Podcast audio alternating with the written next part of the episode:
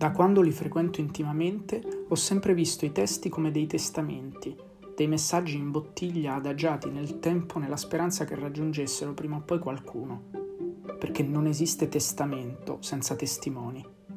I testi dunque vivono solo nella trasmissione, cristalli inerti che hanno bisogno di essere tramandati perché si aprono solo entrando in contatto con un atto di lettura. Sono gli unici fiori che sbocciano solo venendo colti. Per questo, dunque, sono testamenti traditi. Ma come per tutte le tradizioni vale anche per i testi questa semplice regola. Ogni trasmissione comporta un tradimento, la necessità che i testamenti traditi vengano anche traditi per essere compresi. Questo podcast sarà dunque il mio personalissimo tentativo di trasmettere i testi che hanno formato la mia persona nell'unico modo davvero possibile, tradendoli. Ogni venerdì un testo, ogni settimana un mondo da testimoniare, ogni puntata la mia interpretazione. E chiamatela pure il mio tradimento.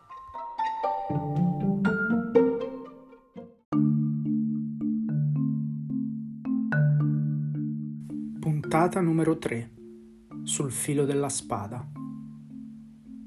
Era nato a Milano nel giorno dell'Epifania del 1886, Clemente Rebora un segno che forse dovette riecheggiare spesso nella sua testa negli anni a venire, da quando era ancora un fanciullo, quinto dei sette figli di un garibaldino ligure, passando prima per gli studi di medicina a Pavia, iniziati nel 1903 e presto interrotti per seguire il corso di studi in lettere a Milano, laureandosi nel 1910, e poi per la professione di professoruccio, così si definiva, svolta in diversi istituti tecnici serali attraversando anche l'esperienza terribile della Prima Guerra Mondiale, potentemente rievocata in molte sue poesie, giù fino alla crisi religiosa del 1928, che lo avvicinerà al cattolicesimo e lo spingerà nel 1930 a entrare come novizio nel collegio Rosmini e infine a prendere i voti nel 1936, venendo ordinato sacerdote a Domodossola. Fu dunque un personaggio apparentemente al margine, chiuso in una vita di provincia ritirata e quotidiana, ma fu anche una delle voci poetiche più originali e luminose del Novecento italiano, che sconta oggi, nell'assenza dai programmi scolastici e anche da molti corsi universitari, il silenzio del mondo, nel quale per l'intera esistenza egli aveva navigato inquieto tra bonaccia e tempesta.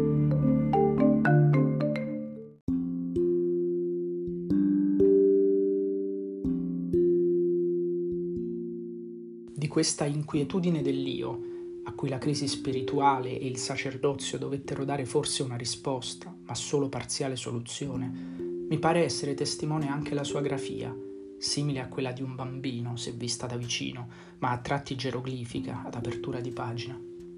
Ma soprattutto dovettero esserne testimoni i suoi versi, che vale la pena ancora oggi, a circa un secolo di distanza, rileggere per scoprirne la modernità profonda e quell'attualità per cui lo stesso autore li definiva tutti ugualmente inattuali a confronto con la sua propria epoca. Rebora si presentò al pubblico nelle vesti di poeta nel 1913 con la pubblicazione di una raccolta petrarchescamente intitolata Frammenti lirici, encomiasticamente ma forse ironicamente dedicata ai primi dieci anni del secolo XX. Per lui, credo, Petrarca dovette essere ben più di un modello di forma e di stile. In entrambi palpita la medesima insistenza, al limite dell'ossessione, nel percepirsi come gettati nel mondo in maniera deflagrante e sparsa, come esseri a cui non resta che cercare di raccogliersi. Di raccogliere, cioè, gli sparsi frammenti della propria anima, come li definiva Petrarca nel suo Secretum, nel tentativo di farsi uno, ma anche di ritirarsi in sordina dal mondo opprimente, in un raccoglimento carico di ansie spirituali. E chissà quanto dovettero colpire l'ormai trentenne Clemente le immagini dei corpi smembrati e frammentati da ben altre deflagrazioni in trincea. Clemente e Francesco. Entrambi vissero anche nell'inquietudine scissa tra questo desiderio di separatezza e la volontà di realizzazione di una più ottimistica capacità di agire nelle cose, nella storia, nel mondo. Sotto il segno dei frammenti, dunque, le vicende esistenziali e letterarie del grande poeta laureato si scoprono sotterranee e gemelle di quelle altrettanto inquiete, dell'umile professoruccio di provincia.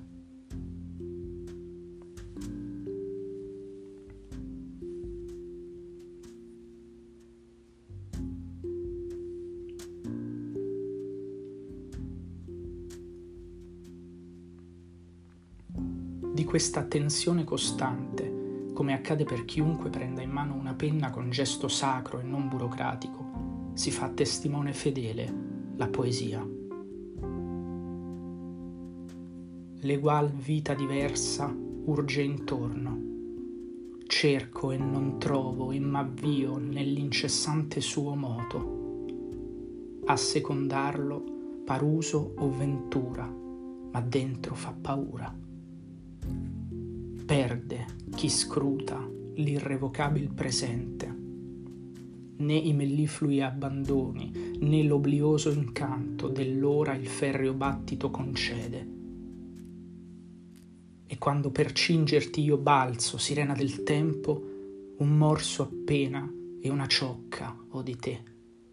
O non ghermita fuggi, e senza grido nel pensiero ti uccido, e nell'atto mi annego se a me fusto è l'eterno, fronda la storia e patria il fiore, pur vorrei maturar da radice la mia linfa nel vivido tutto e con alterno vigore felice suggere il sole e prodigare il frutto.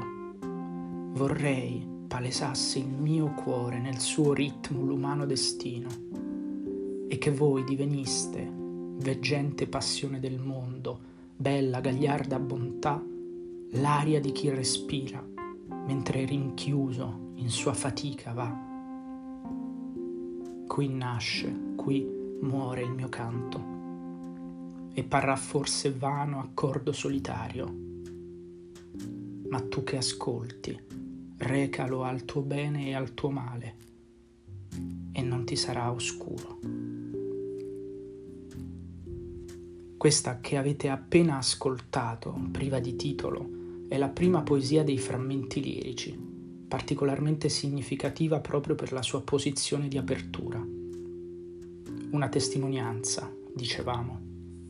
Qui Rebora deposita il suo sguardo, si abbandona alle proprie inquietudini, donandogli voce e dedicandogli lo spazio concesso dai versi, quasi a volerle far respirare. Come molle in compressione, finalmente e lentamente distese affinché premano meno e meno rischino di scoppiare.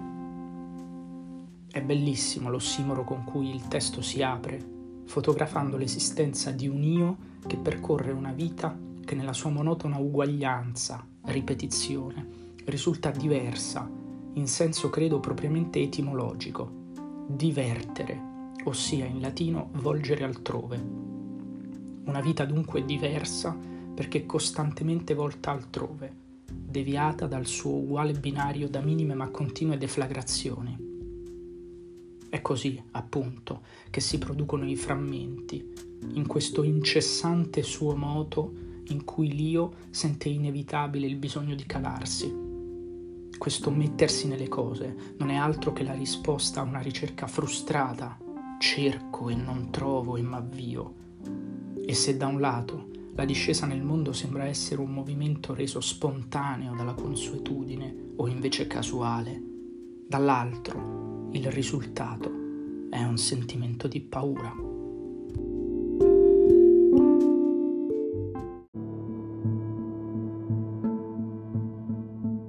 Poco fa ho detto che è nei versi che Rebora deposita il proprio sguardo ma lo fa così intensamente da rischiare che l'abisso finisca per guardare dentro di lui, perché chi scruta, e sentite nel verbo scrutare tutta l'ossessione dello sguardo che non si sazia, finisce per fermarsi, perdendo per strada ogni attimo presente, che per propria natura è irrevocabile e dunque non può essere richiamato indietro nemmeno da un canto che sappia dargli un nome.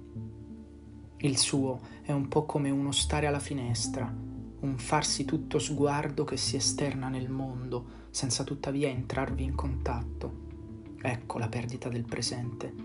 pura attività dello scrutare che più o meno negli stessi anni sarebbe appartenuta a una delle voci più celebri create da Pessoa, quel Bernardo Soares che dà sostanza al libro dell'inquietudine. Così, appunto, prendendo a prestito un'immagine da Pessoa, potremmo dire che quello di Rebora è uno stare alla finestra sulla vita. Se la nostra vita fosse un eterno stare alla finestra, se così rimanessimo come fumo immobile sempre nello stesso momento di crepuscolo che intristisce la curva dei monti. Colpisce sentire in due poeti così distanti, seppure cronologicamente adiacenti, i toni così simili di un simile sentire.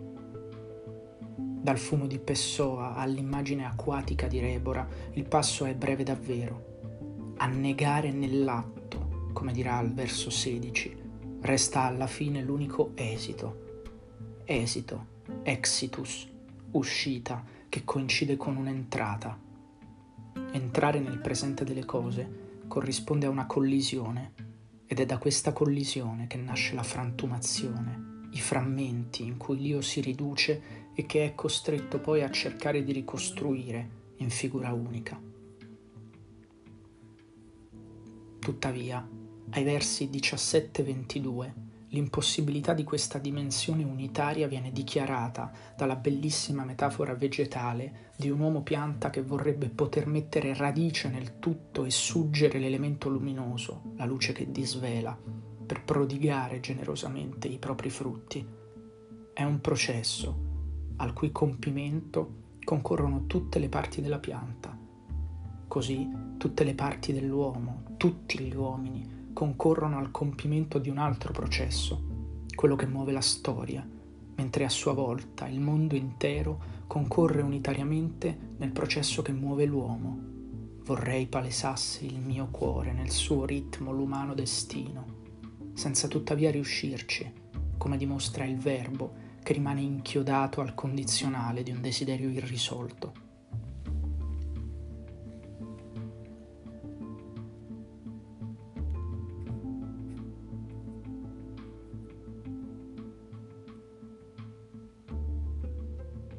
Non ci resta dunque che ostinatamente perseverare nel nulla che è la sola vita che abbiamo, uguale e diversa, come se ogni giorno, sciorinati giorni dispersi e uguale ritorno dell'indifferente vita, aveva scritto Clemente in un altro bellissimo testo dei suoi frammenti, ci svegliassimo da un sogno.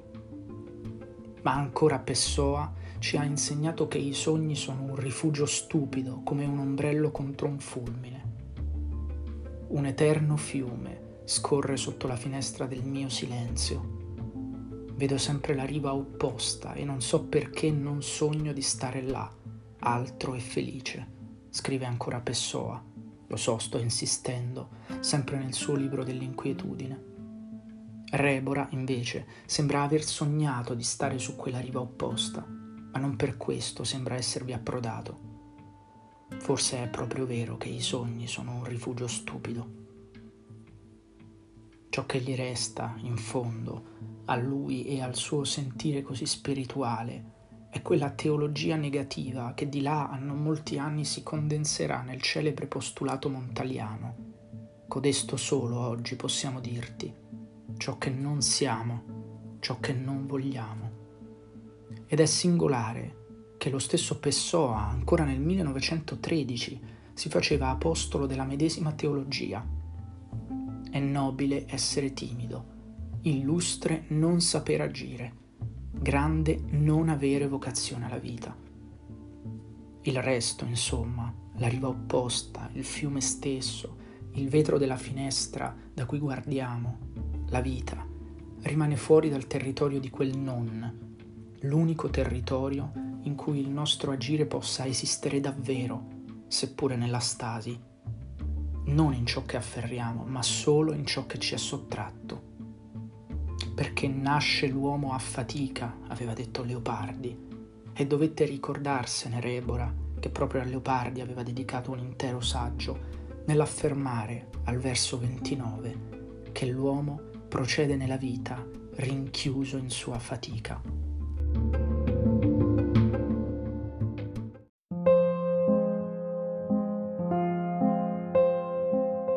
Fine di tutto questo non resta che il canto che qui nasce, qui muore, un punto esatto nella dimensione ciclica dell'esistenza, ritorno, uguale ritorno dell'indifferente vita, che tuttavia tenta con ostinata costanza di srotolarsi in forma retta, in quella dimensione lineare che è per eccellenza quella del tempo guidato e finalizzato.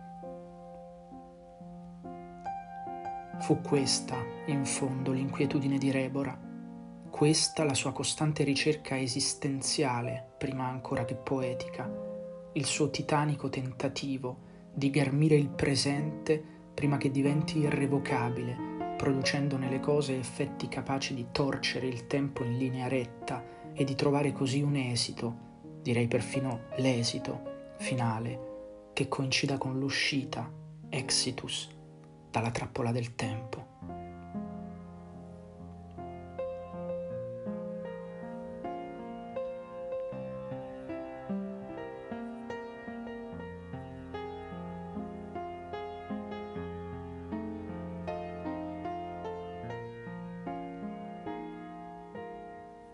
Fu questa la goccia di speranza che egli distillò nei versi finali della poesia che apre i frammenti lirici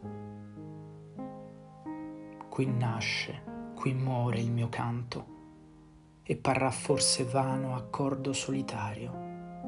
Ma tu che ascolti, recalo al tuo bene e al tuo male, e non ti sarà oscuro.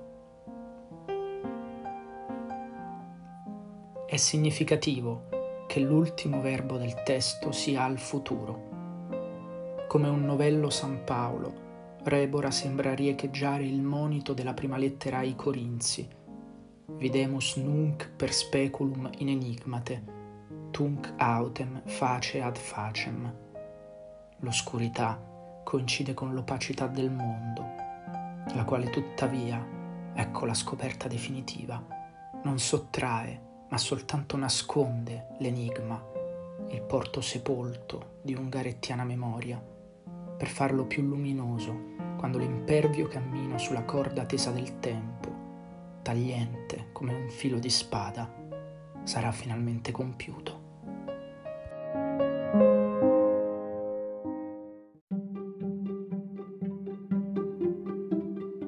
Avete ascoltato Sul filo della spada, la terza puntata del podcast Testamenti Traditi, scritto, raccontato e prodotto da Luca Granato, che poi sarei io alla prossima settimana con un nuovo testamento e un nuovo tradimento.